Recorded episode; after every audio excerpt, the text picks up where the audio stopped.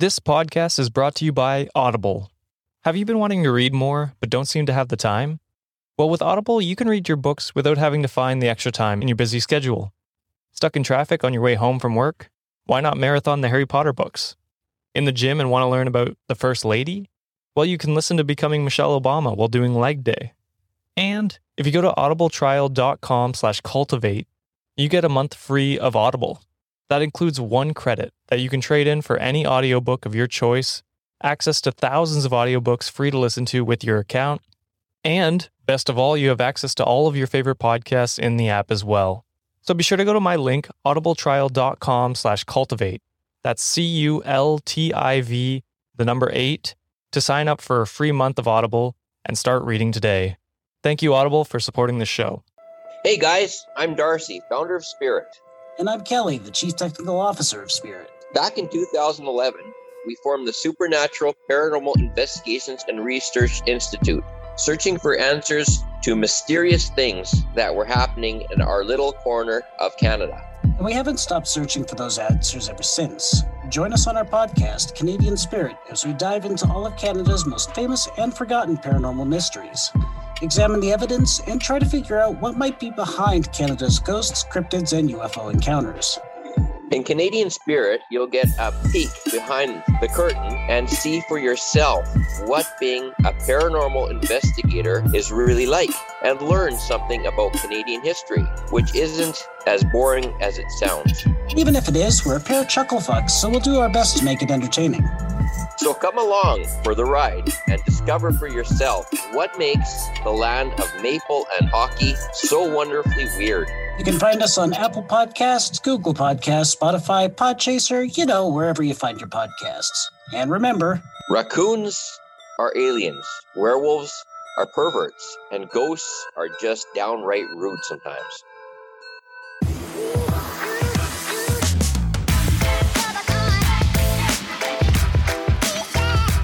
Hi, Fred.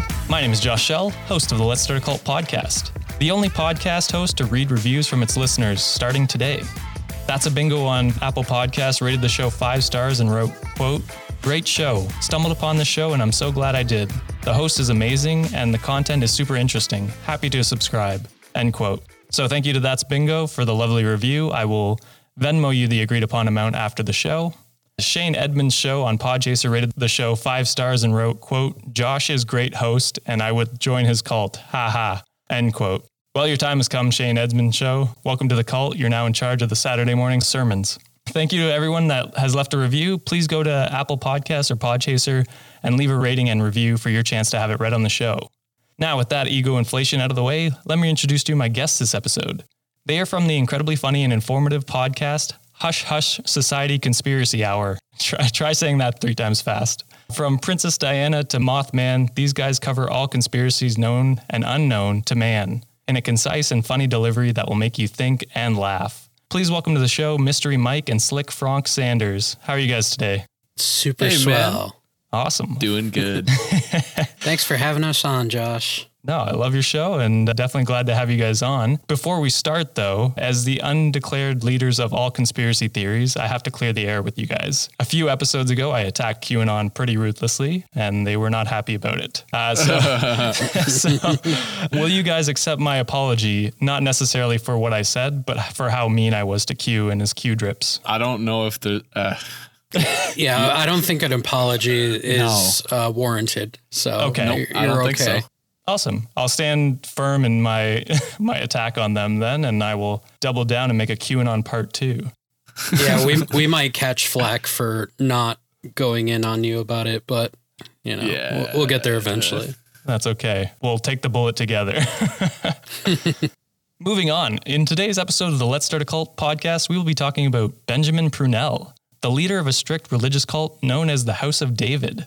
Claiming to be a prophet from God, Benjamin started one of the most bizarre cults I have ever talked about. Part strict religious sect, part amusement park, and part baseball team, the House of David had it all, including terrible sexual assault charges against their leader because all cult leaders are terrible. Have either of you heard of the House of David? Until now, no. I have not. I've only heard the I've only heard the baseball part of it and looking into it, I was like, I, I wonder if this is the same cult that I'm thinking about. Why are they is. starting a baseball team? But yeah, Uh, yeah, Yeah, the baseball team part is like I mean the whole thing is a wild ride, but yeah, the baseball part is definitely interesting. Funny that you know about the baseball and not the the cult, so that's that's good. I like that. I just thought they were a little league team. They played pretty professionally, like semi-professionally. Anyway, we'll get into that, but it's uh, yeah, it's wild. But first, we're going to start with Benjamin's early life and how he became a cult leader. Benjamin Franklin Prunell was born on March 27th, 1861, in Lewis County, Kentucky, to Madison and Sarah Ann Prunell. The Prunells were a poor farming family, and with Ben being the youngest of 12, money was always tight. Now, there isn't much known about Ben's early life, but when he was six years old, his mother, Sarah Ann, became very sick with pneumonia, the COVID of its time. That's it's not really true, but don't at me. Uh, anyway, uh, Sarah passed away from her battle with pneumonia, leaving her husband and family devastated by the loss. Madison's mental and financial health had deteriorated as a result of his wife's death, and he was no longer able to support all of his children. His solution was cold and logical. Well, if I can't support them all, I'll just get rid of one. And Ben, being the youngest, drew the short straw. so, uh, Jesus. yeah, just yeeted him out of the house. Shortly after his mother's death, Ben was sent to live with his oldest brother, James, and his wife, Elizabeth, who lived in an- another part of Kentucky. It's safe to say at the age of six, the loss of his mother, father, and most of his siblings was pretty hard on Ben, as I think it would be for most of us. Yeah, I, I could see why you became a cult leader. Yeah, lines are being drawn. Definitely psychological lines, that's for sure. So it's around this time in his life that he began to turn towards religion as an answer to all the fucked up things happening in his life. While the family had always been strong Christians, Elizabeth noticed that Ben was becoming obsessed with religion, even stating that once she saw him reciting scripture to the trees outside of their home. And uh, I'm probably not the only one. I think it's disgusting to watch someone push their religion on ants. So, you know, just let them believe what they want. Poor oak trees. Yeah. During this time in the late 1860s, there was a Christian fundamentalist movement spreading through America led by minister Thomas Campbell and his son Alexander. They would regularly travel through small towns throughout America, preaching that Christian people needed to return their, to their biblical roots. They believed the church to be corrupt and that Christians need to abolish the Protestant church to return to a united church. These preachers and their passionate speeches captured the attention of young Ben and changed his beliefs forever. Because before he was probably preaching like pretty, you know, regular stuff like love everyone and stuff. But this is we need to chop off half of the church and, and get back to what we we used to believe in. Jeez. Now, what is the one thing besides religion that every straight teenager needs? Porn. Drugs. Close. Also, also a good answer. Sadly, there was probably no porn back in this day. Um, if you answered girl at home, you are correct, and you win. I don't know drugs. You win the drugs and porn. You and the drugs and porn. yeah, yeah. Ben was no different as he found himself falling in love with a girl named Angelina Brown when he was only 15. After only a year of dating, they decided to get married because when you live in the Midwest and you're not dating someone who's who's your cousin, you lock them down. I was gonna ask if they were related, just like by coincidence, but no, actually, they they well, nah, who knows? It's one of his long lost sisters. yeah, exactly. True, he did separate from them, so maybe she has a different name, so it's a it's a good sign that she's not at least first cousins. true. Alas, Ben was not ready for a committed relationship, as he would often leave for days or weeks on end while he traveled around the country. And keep in mind, he's like 15, 16 at this time. He's just Yeah, what are you doing? just leaving for Living life. Just living life. Riding the rails. He's uh, probably preaching, you know, he's pretty religious still. So, with no job or way to provide for Angela, things were looking bad for their marriage. But what is the best proven way to fix a marriage? Having a baby, of course. I was going to say a threesome. Oh, there you go. I see uh, Mystery Mike has different ways to fix marriages. Think outside the box. I like it. And so in 1879, Angela gave birth to a baby girl. But it was not enough to keep Benjamin's attention. And for the next two years, he traveled aimlessly through the Midwest. So the only Damn. yeah, the only word she ever heard from him was a letter requesting a divorce from her, oh. which is just And you can keep the baby. I don't want anything to do with that. so yeah, he just you know the modern day equivalent of just texting to break up with someone. It's lovely. It's pretty garbage. They say love is dead. The reason for the divorce letter was, of course, because Ben had found new love on his journey. A 17 year old named Mary Stollard. And in August of 1880, they became married because, once again, not related, Midwest. Yep. You locked that shit down with under a year. Let's Get it. yeah, we're good to go. This marriage was clearly a lot better for Benjamin, as the two spent the next decade or so traveling the Midwest preaching biblical scripture. His his dream marriage, of course. Yeah, there was no baby. That's the issue. they did have a baby. Yeah, I, I didn't go into Oh. that, but they do have a baby pretty soon after their marriage, or or maybe before. I don't know premarital sex, so they can't do that. Yeah. No. There was also I didn't I didn't write this down because it goes into too much, but there was also a complication that they never actually filed for divorce like his first marriage. So there was a big complication with uh, Uh, him trying to marry Mary later uh-huh. on, and so it was just this mess where he had to claim that he was too young to actually commit to someone in marriage, so that the courts would allow him to marry this new girl. It's a pretty solid loophole. Yeah. Oh yeah. I mean, it's it was great. It wasn't until the late 1890s that they began to follow the Southcottian movement, which had been created by a British prophetess named Joanna Southcott, who claimed to be the woman of the apocalypse, whom the Bible's book of Revelation spoke about. Um, I don't know much about that, but yeah, so she's apparently the woman of the apocalypse, which is a pretty cool name. Yeah. I'd like to meet her. Well, she's probably dead. There's got to be a reincarnation somewhere, right? Yeah, actually, you know what? That's probably yeah, yeah. That's probably exactly what it is. So you're right. You could meet her someday. However, they were eventually banished from their hometown of Fostoria, Ohio, because you see, the Prunells wanted nothing to do with the dead, and I mean absolutely nothing. Uh, so much so that when their 17 year old daughter died in a devastating accident involving firecrackers at a local factory, the two refused to attend her funeral. Residents of the Foster, yeah, yeah, it's brutal. um, residents of the Fostoria community were furious with the couple, and so they were forced to leave their hometown. I think a lot of the death stuff has to do with probably his youth, right? Experienced death out young, and then having it result in all these bad things that happened to him. I think that affected him later maybe on. maybe like a bad juju thing and just set him down the wrong path. Exactly. Something something like that anyway, I think. After being booted out of Ohio, the Prunells decided to relocate to the city of Benton Harbor, where they settled on some land located on the southeastern shore of Lake Michigan.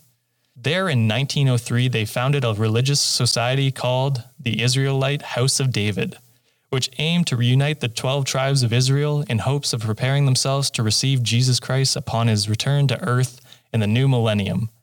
That was a very long sentence. um, yeah, so they're they're they've created the cult.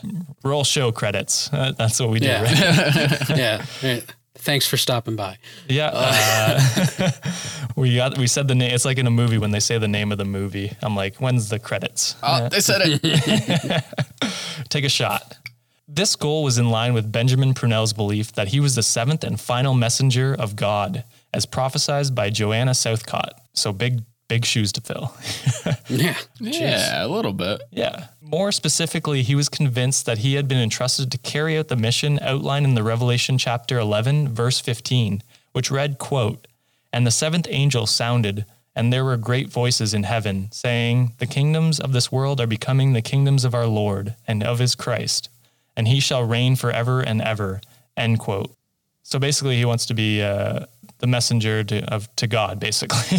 It's always it's always funny to me that people that are super religious, especially when you're in the mindset of being a cult leader or a member of a cult or something of the sort, that you all of a sudden see yourself as this grand prophet or character or uh, figurehead it's like where was the where is the bridge that gaps from like normal minister who goes out and tells people about God to God chose me and I am in this to bring the apocalypse and bring Jesus back and it it's, it's just always a funny jump Yeah. to me. To me, that's like borderline almost mental illness. Uh, if not mental illness as a whole, like when when you're taking a verse out of the Bible so literally and taking it as a direct message to you and you only, uh, that's kind of deranged. yeah, it, it's definitely getting to that point. I mean, there are there are many like it's like where do you get your confidence from? You know, I need Yeah, a little bit of that. Should have been a motivational speaker. exactly, and I feel I feel a lot of them would be really good at it. They could be Yeah. YouTube Probably. YouTube motivational speakers, definitely.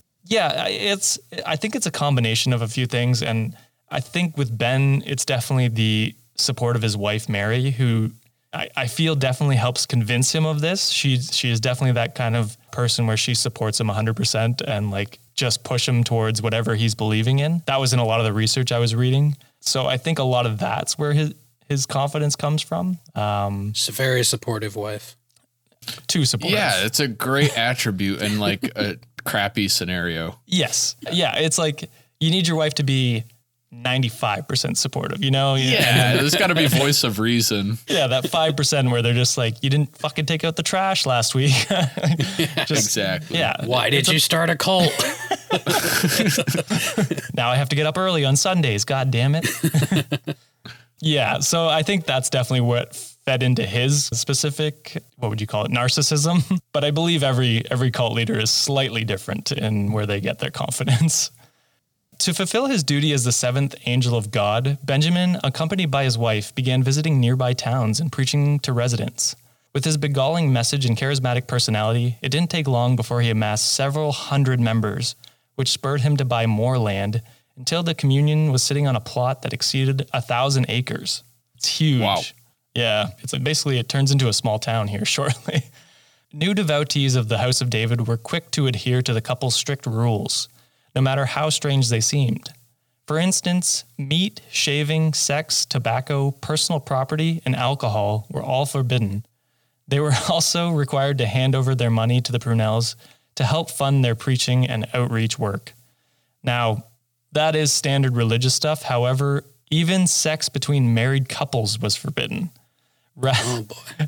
and wait, wait a second. Rather, husbands and wives had to regard each other as brother and sisters. Oh. Since the Prunells taught their devotees that all kinds of intercourse, whether it be for procreation or simply for pleasure, was forbidden by God. So, yeah, we bring it back to the incest thing. Yeah. It all comes full circle. Yeah, literally. if you can't marry your sister, just pretend. Pretend your wife is your sister. It's fucking That's weird. weird. Yeah. I mean, there, I've heard of worse cults so far. It's weird, but it's definitely not terrible yet. The sex for pleasure thing, I mean, okay, I could get that if you're if you're a very religious cult, but the no sex for procreation is kind of that's puzzling to me. Weird. Yeah, it's weird. Yeah. right? And there's that whole complexion to having a child where it's like, oh, this is such a blessing. Like, it, to some regards, there's like, especially if you're a religious person, there's a religious aspect to having a child. So it's like, I feel like that should have scratched more heads, that whole portion of it. Just uh, a few more questions raised, you'd think. Yeah. I don't know if they were just hoping everyone would be, you know, mother marrying it, just babies popping out left and right from God, but definitely w- w- weird. But do you guys know who would never prevent you from having sex or eating meat or anything else I said above? Did you say God? God. Close. The products and services that support this show. Um, unless it's a Beyond Meat burger or something, then in which case, don't eat meat. Eat the Beyond Meat burger. Anyway, enjoy some ads. Good segue. This podcast is brought to you by Audible. Have you been wanting to read more but don't seem to have the time? Well, with Audible, you can read your books without having to find the extra time in your busy schedule. Stuck in traffic on your way home from work? Why not marathon the Harry Potter books? In the gym and want to learn about the First Lady? Well, you can listen to Becoming Michelle Obama while doing leg day. And if you go to audibletrial.com slash cultivate, you get a month free of Audible. That includes one credit that you can trade in for any audiobook of your choice, access to thousands of audiobooks free to listen to with your account, and best of all, you have access to all of your favorite podcasts in the app as well. So be sure to go to my link, audibletrial.com slash cultivate. That's C-U-L-T-I-V, the number eight, to sign up for a free month of Audible and start reading today. Thank you, Audible, for supporting the show. Apply.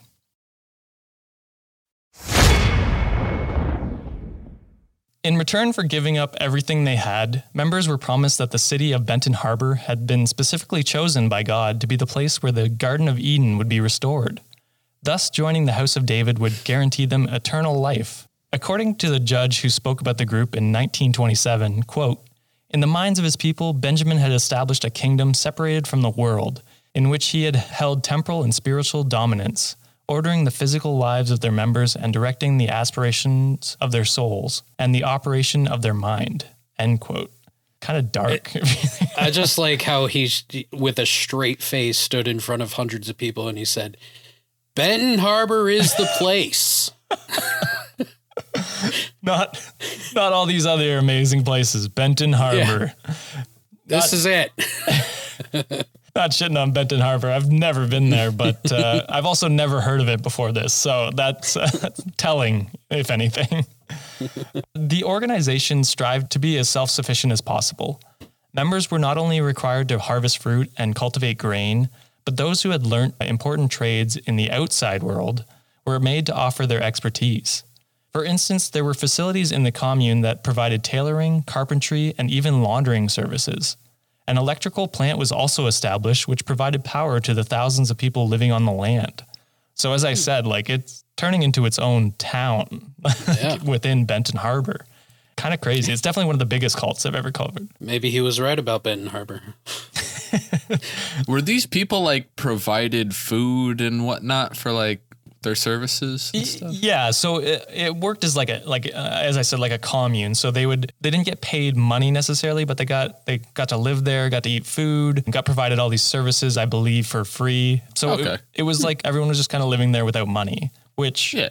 kind of nice to think about. Like i, I don't know. Wouldn't mind a world yeah, with no money. yeah without all the cult rules seems cool. Yeah. The no sex is weird but uh, yeah i could i could maybe handle all the rest of the stuff You didn't say no drugs, so that's okay. Oh, see, there you go. Yeah. Silver lining. I know I didn't specifically say no drugs, but please stop injecting yourself with heroin. it's the only way I can. I know we set up a heroin factory over on Main Street, but that's to sell to the outside people. However, Benjamin knew that creating income streams was key to sustaining the House of David, and so it didn't take long before the communion was also playing host to a public zoo, a garden, a restaurant, an arcade, a movie theater, a bowling alley, and an amphitheater. the uh, group also invested in a miniature locomotive, which at the time held distinction of being the world's largest. Um, I, I take everything I said about Benton Harbor back. Yeah, we're becoming Disneyland now. before before Disneyland, it was the first. This amusement park was christened Eden Springs to oh, commemorate the, its future fate. As Benjamin hoped, it attracted tons of people, and by the mid 20th century, it had become the Midwest's top tourist attraction. Son of a bitch did it. He did it. He he accomplishes most of his dreams here. If if only he wasn't a terrible person, he could enjoy. Oh. We'd be talking nice things about him. For outsiders, the group's members may have looked strange with their long hair and full beards. However, they seemed like a joyful and fun loving community, content with running their communion and Eden Springs. In fact, according to Chris Siriano, the current owner of the House of David Museum in St. Joseph, Michigan, quote, It was amazing. The amount of entertainment and excitement there. They wanted to have fun. They wanted to invite America into their lives. They loved to entertain and to laugh and to have a blast. They always told me it was a means to an end to get them to tomorrow because tomorrow was when paradise was coming. End quote. So, again, there's that apocalyptic line just shoved yeah. in at the end. but then again, you know that that's like you know going back to the QAnon thing. You know, everything's always going to happen tomorrow. Wait, wait till tomorrow, and then tomorrow comes, and it's like, well, we meant the next day. Yeah, we're just gonna mm. keep adjusting until it happens, and or until mm-hmm. something happens, and then we'll be like, "See, told you." We missed the deadline. I can buy a lottery ticket a million times, and if I win once, that's all that matters. then I was right. yes, exactly. Locals loved the House of David not just for the amusement park that they had built, but also because of the vibrant atmosphere that they brought to the city. Bob Myers, the current curator of the Berrien County Historical Association Mu- Museum, explained that, quote, they had a profound impact on Benton Harbor. Anybody that grew up here back in the 40s, 50s, 60s, and early 70s, you hear that all the time. Everybody remembers the House of David. End quote. Pop in place. It was the, the place of the time. Like I said, it, it is like pretty equivalent to the Disneyland of our time. You know what I mean? Like, We should, we should bring it back. yeah, Bring absolutely. it back to its former glory. This dude could have been the Walt Disney. He could have like made the characters that influenced people for generations. Literally. But no, he had to he had to have a cult. That scares me to think about. It's Based out kind of Michigan. terrifying, but I mean, mm, Yeah. Do we think Walt Disney had a secret cult? Because I almost uh, 100% think he did. I, I think he still has a cult. Isn't there that secret club at Walt uh, Disneyland? You guys should do a episode on that. I think. Uh, we, we'll we'll dive into Disneyland a little all bit. right, all right. yeah. Just uh, if you ever need me on that episode, I'll come on, Oh, for sure. and I'll just trash talk Disney, uh, Walt Disney for you. His Um, frozen head in a vault somewhere. yeah, just flipping me off with his robotic fingers. Um, however, it soon became clear that despite their long working hours, many members were still suffering from an excess of energy due to the no sex rule that the Purnells enforced. To address this, Benjamin encouraged his devotees to dedicate themselves to sports, which he believed taught discipline of the mind, body, and soul. he was like, "You can't have sex, but I got the next best thing for you." Baseball. baseball. In 1910, a baseball field was built on the commune's property, and it didn't take long before large crowds were gathering to watch pickup games played between members of the House of David and local semi professional teams. Four years later, in 1914, the group launched a formal baseball team that was managed by a man named Francis Thorpe and featured House of David member Doc Talley as its lead star. The House of David baseball team began playing against amateur and semi professional leagues all across Michigan, as well as from neighboring Illinois and Indiana. In 1915, they entered a league for the first time and won the Berrien County Championship the following year. This victory earned them mention in local newspapers, with New York Times even publishing a short feature that shone a spotlight on the strange looking yet excellent players. Because you got a picture, they have like, they can't cut their hair, right? Or shave. Yeah, they just have these huge beards and Burly just men. long hair. They're not even burly. They're just they're like thin, thin guys with just huge beards. They're kind of creepy looking, actually. Um, so do, these sports were were they meant as a fulfillment for their sexual depri- deprivation? I think it started as that, and then once they realized how good they got, because I mean, obviously they're not focusing on anything else because they can't do anything else. So they just got really fucking good at sport, uh, at baseball, and I think they eventually saw it as a way to make more money. So they just Wow. went all in on it. um, given the sensational reporting at the time, contemporary historians have found it difficult to assert the role that House David played in the American baseball history. However, they do know that the team played against several of the best squads from the and uh, don't don't yell at me. This is what it was called. It was called the Negro Leagues, whose existence was required by 20th century segregation laws. So obviously, all black leagues that weren't allowed to play in white leagues. So terrible, but uh, these were the first uh, white players to play again, or not first, but they were they played like pretty consistently against people from these leagues, which was kind of what would you call it? Or, forthright, forthcoming? I don't know what the right word is. I'm blanking. it was ahead of its time. There we go. Yeah. yeah. Visionaries. They were visionaries, absolutely. They were definitely visionaries. According to Jacob Pomrenke, the director of editorial content at the Society for American Baseball Research, that is a mouthful. Uh, he says, "quote While the House of David was not the first white team to play against all black teams, in many cases their games against, say, the Kansas City Monarchs." Would have been the first time many fans in America had ever seen white and black faces on the same field. That was important in helping pave the way for integration in professional baseball with Jackie Robinson later. End quote. Wow. So it, Huh. yeah, they had a pretty good impact on the game of baseball. Like they they helped it progress faster than most other sports. That's for sure. Wow. Um, so yeah. so far, this is this is the American dream here. it's literally yeah. Besides besides not having sex with your your wife sister, uh, Your sister, Your wife. wife's sister. your wife sister. You know, I mean, it's a good way. Now, that- now you say it like that, it's a good way to prevent people from having sex. Be like, "That's your sister." Like, All right, well, I'm not going to have sex with you. That's a solid point. but Yeah. that guy's sister, I would. They don't. They don't sleep with their own wives. They sleep with their buddies' wives. So there it's you uh, go. loopholes, you know. Um, just over the pants stuff. That's all it was. Only over the pants. Besides their skirmishes against all black teams, the House of David also became known for their unique playing style. In a feature piece published in The Guardian, journalist Ryan Ferguson wrote that, quote, with aggressive base running, skillful fielding, and incredible dexterity at bat, the House of David became baseball's answer to the Harlem Globetrotters. In small towns across America, people flocked to witness their, their lavish show, typically replete with stunts and gimmicks. The House of David became known for mastering the game of pepper, where players threw and bunted balls back and forth with great imagination. Crowds were dazzled as the touring players hid balls in their beard, performed tricks aplenty. One obscure scheme saw the House of David play an inning or two with fielders riding donkeys. No ploy was too bizarre, end quote.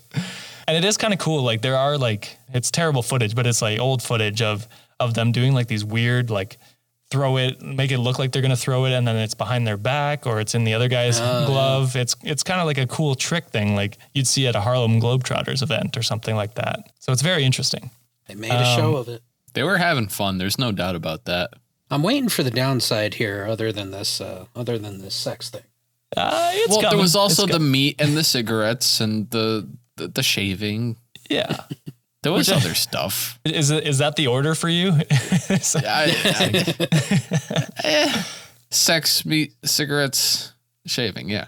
yeah. Okay. Okay. That's fair. Well, I mean- that's, that's good order.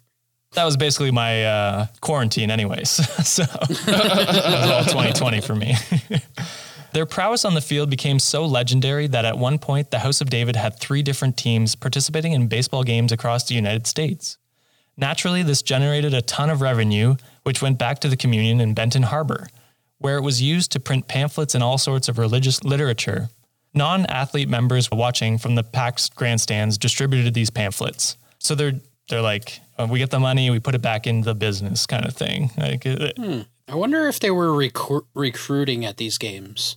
Oh yeah, they, that's uh, yeah. Just at the end there, that like they would so like a, a lot of non-athlete members would go to the games and then like hand out pamphlets uh, in the Oh, stands. there. pamphlets. Oh, pamphlets for the the, the Yeah. commune. Yeah, Okay. yeah, yeah. Oh, well, just for anyone watching, yeah, they just like hand them out and and they would get a lot of people come in from those events, which is a smart. Well, you can't make move. kids, so you gotta. Do you like fun? Do you hate capitalism? Come on down to the uh, the non-sister sex communion. um, this led to baseball becoming a critical tool that House of David not only used to raise awareness about their commune, but also to recruit members. The group intensified these efforts by introducing unique innovation to the game. For instance, they were reportedly among the first ones to use portable lights on the field, allowing their team to play well into the night. Jacob Pomrenke further explained that quote, the team always claimed that its game on April 17, 1930, in Independence, Kansas, was the first night game ever played. The House of David did a lot to popularize the concept of night baseball, and their game in Kansas did take place five years before the first major league night game, but they were definitely not the first team to play baseball under electric lights. End quote. So they're pushing like these new innovations that even the major leagues were, were not doing at the time. Unfortunately for them, though, this would all be uh, swept under the rug after shocking revelations about their leader made headlines across the country. So here we go. we Here's the bad stuff. By the 1920s, rumors were spreading that Benjamin Purnell was regularly engaging in sexual activity with female members of the commune, which course. that's a no-no, you know, mandatory celibacy. However, that's not only that's not the the terrible part. Uh, there were whispers that most, if not all, of his partners had been underage. So he was ordering cheese pizzas when he definitely should not have. SMH, bro. jeez. Yeah, that's Not uh, cool. not cool. He let the money and power get to his head when he was supposed to be talking to Jesus or whatever he was supposed to do. I don't. I'm not sure exactly. Yeah, but, the world in the palm of your hands, man. yeah. They- Right there Benton Harbor could be uh, Eden right now if it wasn't for this blasphemy, you know? At first, these rumors were believed to be nothing more than false stories spread by bored locals who were jealous of Benjamin's success. However, public opinion turned against him after more than a dozen women came forward and began claiming that they had in fact been forced to have sex with the self proclaimed seventh messenger of God. Local authorities did their best to get to the bottom of the allegations, but Benjamin would reportedly disappear whenever they sent word that they wanted to talk to him. In 1914, the Chicago Tribune even ran a story on how he had locked himself in a vault located behind a den of bears in the commune zoo in a bid to escape from law enforcement. What? He was ready. He was Yeah. ready for it. he had contingency plans. Jesus. Uh, check the monkey, uh, the monkey and gorilla cages. There was definitely vaults all over that place. Let me get Oh. in the vault, then release the bears. And don't talk to me until they're gone. He's fucking nuts. yeah. But it worked for a while. Benjamin's efforts may have bought him some time, but in 1923, the allegations had become too many, too loud, and too egregious to ignore. A few years later, in 1927, another trial was held, although once again, Benjamin Purnell refused to show up, which is wild that that just works like back then. Yeah, it's like, well, he didn't, sh- he didn't show up, so I guess we can't do the trial anymore. I won't be there. Yes. During the proceedings, testimony was heard that several young women had been forced into arranged marriages in order to protect the House of David from being questioned by their state investigators.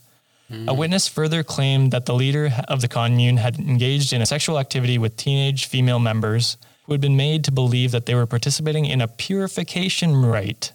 Very manipulative. And I mean, like, if you're living in this commune and everyone's praising this dude and he comes up to you and he's like, have sex with me or you'll die, like, that's pretty fucked up because you're just a kid and who are you going to tell? Because everyone else is believing him, right? Now, from from what I have heard, and you would obviously be the one to know, isn't it a com- kind of a common thread among cult leaders to take advantage of underage girls? Maybe it's like a, a psychological power trip, and just continuing that whole, you know, having that power over a younger Yeah. person or a smaller person or whatever. there is a lot of I wouldn't say all are underage necessarily, but definitely younger. A lot of cult leaders definitely recruit younger like us- usually I want to say the usually above 18 and uh, and then they corrupt them and basically have sex slaves for their their cult life, right? So not as fucked up, but pretty fucked up. And there are a lot of weird sex things that cult leaders have, probably mostly from yeah, the like a weird power struggle. I'm not sure. I've never been in power of anything, so I don't know what the feeling is like. But clearly, it goes to their heads, and these are not stable people by any means. So yeah, it, it, I wouldn't say underage necessarily for all the cults, but definitely some of them, and it, it is hmm. definitely a power thing, I believe. So Yeah. yeah, not great. As the proceedings came to an end, Benjamin showed up to the court on a stretcher, reportedly looking emaciated and weak. It turns out he'd been suffering from tuberculosis and diabetes, which his supporters claimed were the reasons why he had hidden himself away from authorities. Not a good reason, but during his time in court, Benjamin denied all the accusations that had been leveled against him. However, it was too late. In November 1927, the local judge ordered him to leave the House of David, and a few weeks later, on December 16th, he died from his various illnesses. So, to note this here, he was never actually charged of anything. He was just told to leave, which is kind of just as fucked up. Definitely a stain on the American uh, judicial system. That's Yeah, kind so of baffling. The judge told him to leave his own cult. Yeah. Oh, yeah. While his judge has a six foot long beard. He's part of it. He's in on it. and can crank home runs like no one's business. um, yeah, so all all his punishment was he was ordered to leave and then he died. So it was like he didn't really suffer any consequences. Um, Yep. which is unfortunate for his alleged victims. Still, the judge reportedly exonerated him for his quote, betrayal of the spiritual faith of his victims and use of the sacred aspiration of religion to gratify his lust, end quote. With this ruling, the state of Michigan nearly succeeded in its attempt to dissolve the House of David. Shortly afterward, newspapers carried headlines about how King Ben, which Benjamin had taken to calling himself, had been exiled from the community that he had himself built from the ground up. However, the House of David had become too big to simply eradicate by their leader's death. Benjamin's wife, Mary, assumed the role of the commune's leader, but after being challenged by its more aggressive members, she called all her supporters and formed a rival group named Mary's City of David, which is a pretty pretty cool name. I don't know how like I don't know how much she knew about all that stuff, so I don't want to call her a a feminist icon, but uh, it was kind of cool that she just led her own communion after this. Like that's Took charge. pretty rare. Yeah. Pretty rare back in the day for sure. Again, I don't know what she knew, so don't. If she was a bad person, do not uh, attack me on that. this schism was a huge blow to the once thriving commune. Even their famous baseball team was split, with Mary's being the more successful one, due to her followers including ex major leaguers like Grover Cleveland Alexander. The tourist attraction that she had been given proved to be more popular as well, especially with the Chicago's Jewish community, who were ostracized by other theme parks and resorts. They were also drawn to the food that Mary and her followers served since it contained no meat at all and was thus considered kosher. It's uh, I think it's well documented that Walt Disney was definitely not a fan of Jewish people, so this this falls in line Yeah. with that. Yes. So you, you know, it pays to be open minded and accept everyone. That's the lesson here. That's the message of the day. yeah, exactly. Meanwhile, to her new audience, Mary Purnell ordered to have a synagogue built on the city of David's plot so that their Jewish guests could come and worship after enjoying their day of fun and entertainment. Both the House of David and the City of David continued their activities throughout the 1940s, but their ranks began to dwindle after World War II. Mary Purnell passed away in 1953, and this further decreased the membership in both communes. They still exist today, though, with Ron Taylor, one of the last of Mary's followers, continuing to claim that the current realities of the communes were perfectly in line with the couple's prophecy. The House of David may be a shadow of its former self, but remnants of its glory days remain in Benton Harbor. In fact, Eden Springs is now maintained by a group of volunteers who hope that it will one day draw half a million tourists just like it did at its peak. I don't think it will, but maybe after this episode, everyone go to Benton Yeah. Harbor. We'll all meet Hey, there for a nice day trip, you know? Most of the park's current visitors are those with fond memories of it who want to take a trip down memory lane. For instance, notes left on the guest books read, quote, over 50 years ago, my father would take me to the baseball game, end quote, and quote, first date for grandma and grandpa Fowler 64 years ago, end quote. So like this, like a lot of people were affected by this in the, in the area. Yeah, seems like a big deal.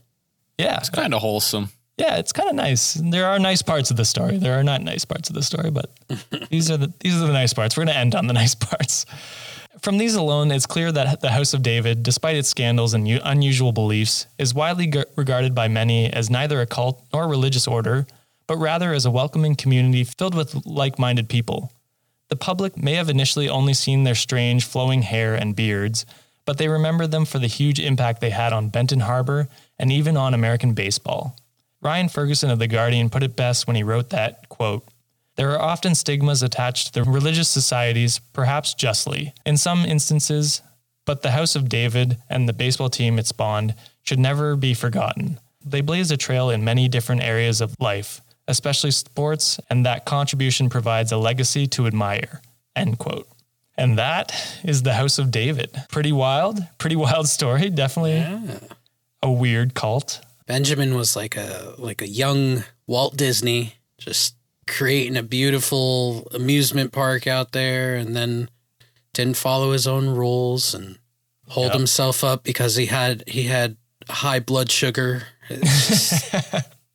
It's just- Yeah, I mean, I don't know if he died of diabetes because he was eating too much sugar or just not enough, because that's possible too. Yeah, yeah, true. everything went downhill when he opened the funnel cake stand. and the tur- tuberculosis was just punishment for being a shitty Yeah. person. but yeah, uh, exactly. it's it is too bad that he passed away because he should have definitely served some time for his crimes. You know, like those Mm-hmm. Poor women. Just, I mean, they were probably happy to see him die, fair, but uh, they probably wanted to see him suffer a little bit before he did. Understandable. Yeah, Kind of. That's kind of the legal system, though. You know, you you very rarely ever see, uh, you know, the people that deserve to get their up and comings actually get it. you know, Jeffrey Epstein. Uh, but go watch your episode. There's a plug. yeah, hey, there you go. No, it's true. And I mean, he was a rich person at the time, rich white person. So yeah, probably took a, a part in in the judicial system. Before we end off our show, it's time for cult critique, which is the part of the show where my guests and I take a look at the cult we just discussed and give it a rating out of five stars as if we were rating it off of Yelp. Um, we then give comments on why we gave them this rating. So, are you guys ready to rate the House of David with me? Definitely. Totally. awesome.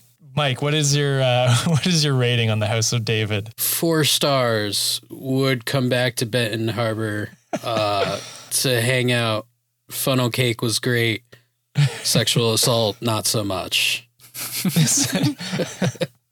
That's fair. That is a good good rating. That's a fair rating. Uh, what about yourself, Frank? I'd also have to give this a solid four star. It's only not a five because I found a long, very, very long beard hair in my funnel cake. Cotton candy made of beard hair very entertaining. would not. The synagogue was perfect. Very clean. The baseball game was nice. the team I bet on won. It was good. There were so many bears. So many vaults within the bear tri- bear cage. Yeah, I think I have to agree with you guys. I think I think four four and a half stars. You know, I think for the most part, it was just kind of a kind of a nice communion, a nice place to hang out. Still to this day, and if it wasn't for uh, you know a corrupt leader, I think I think this could have been a very nice story. And it's sad, it's sad it had to be tainted with the terrible things that he did, but I think I think that's a fair fair rating. Awesome. Well, thank you everyone to, for listening. Uh, Mystery Mike and Slick Frank Sanders. If you don't mind telling my listeners where they can find your podcasts and any other plugs you want to throw in. Sure. Uh, you can find the Hush Hush Society Conspiracy Hour on all the social medias Twitter, Facebook, Instagram. Just search for Hush Hush Society. We are the only ones. Um, we're, we're kind of like a cult in ourselves. We initiate new members every week into the secrets of the conspiratorial world, and you will die with those secrets. Um, uh, every Monday, we release episodes, and you can go to hushhushsociety.com for more information. Thank you so much, Josh. Definitely, definitely recommend you guys go check it out. They're funny, entertaining, and very informative. So if you love my show, you'll theirs is a step up. So so definitely go check it out. I feel most of my podcasts, I'm just steering my listeners away to better podcasts. No.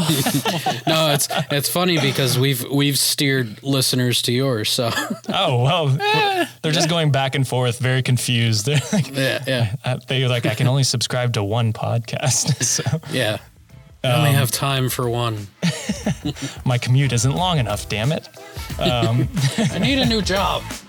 Gotta start taking the back roads. Yeah, I'm taking a trip to uh, Benton Harbor now, just to Very binge nice. all of our episodes. Um, Hell yeah. Awesome. Well, thank you guys for joining me. Thank you, Fred, for listening, and we will see you guys next time. Bye bye bye. Bye bye. Bye.